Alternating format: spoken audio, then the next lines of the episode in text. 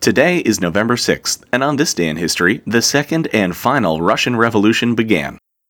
It was called the October Revolution, even though the revolution began on the night of November 6, 1917. Actually, the revolution really began in February of 1917 when mutinous soldiers coming home from the front lines of World War I joined forces with poor industrial workers on the streets of St. Petersburg and overthrew Tsar Nicholas II, ending years of Tsarist autocracy and introducing a provisional government as the ruling body of Russia.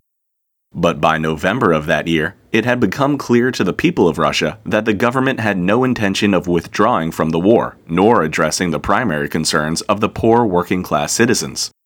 So, one of the large socialist political organizations that had fomented rebellion earlier that year decided to take matters into their own hands.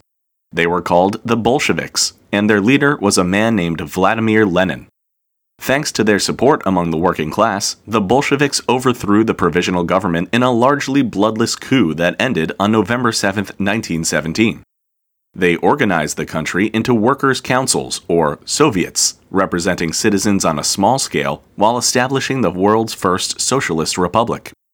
But it wasn't going to be that simple. While the Bolsheviks had support in St. Petersburg and Moscow, the rest of the country was heavily divided and soon things would break down as the Russian Civil War started.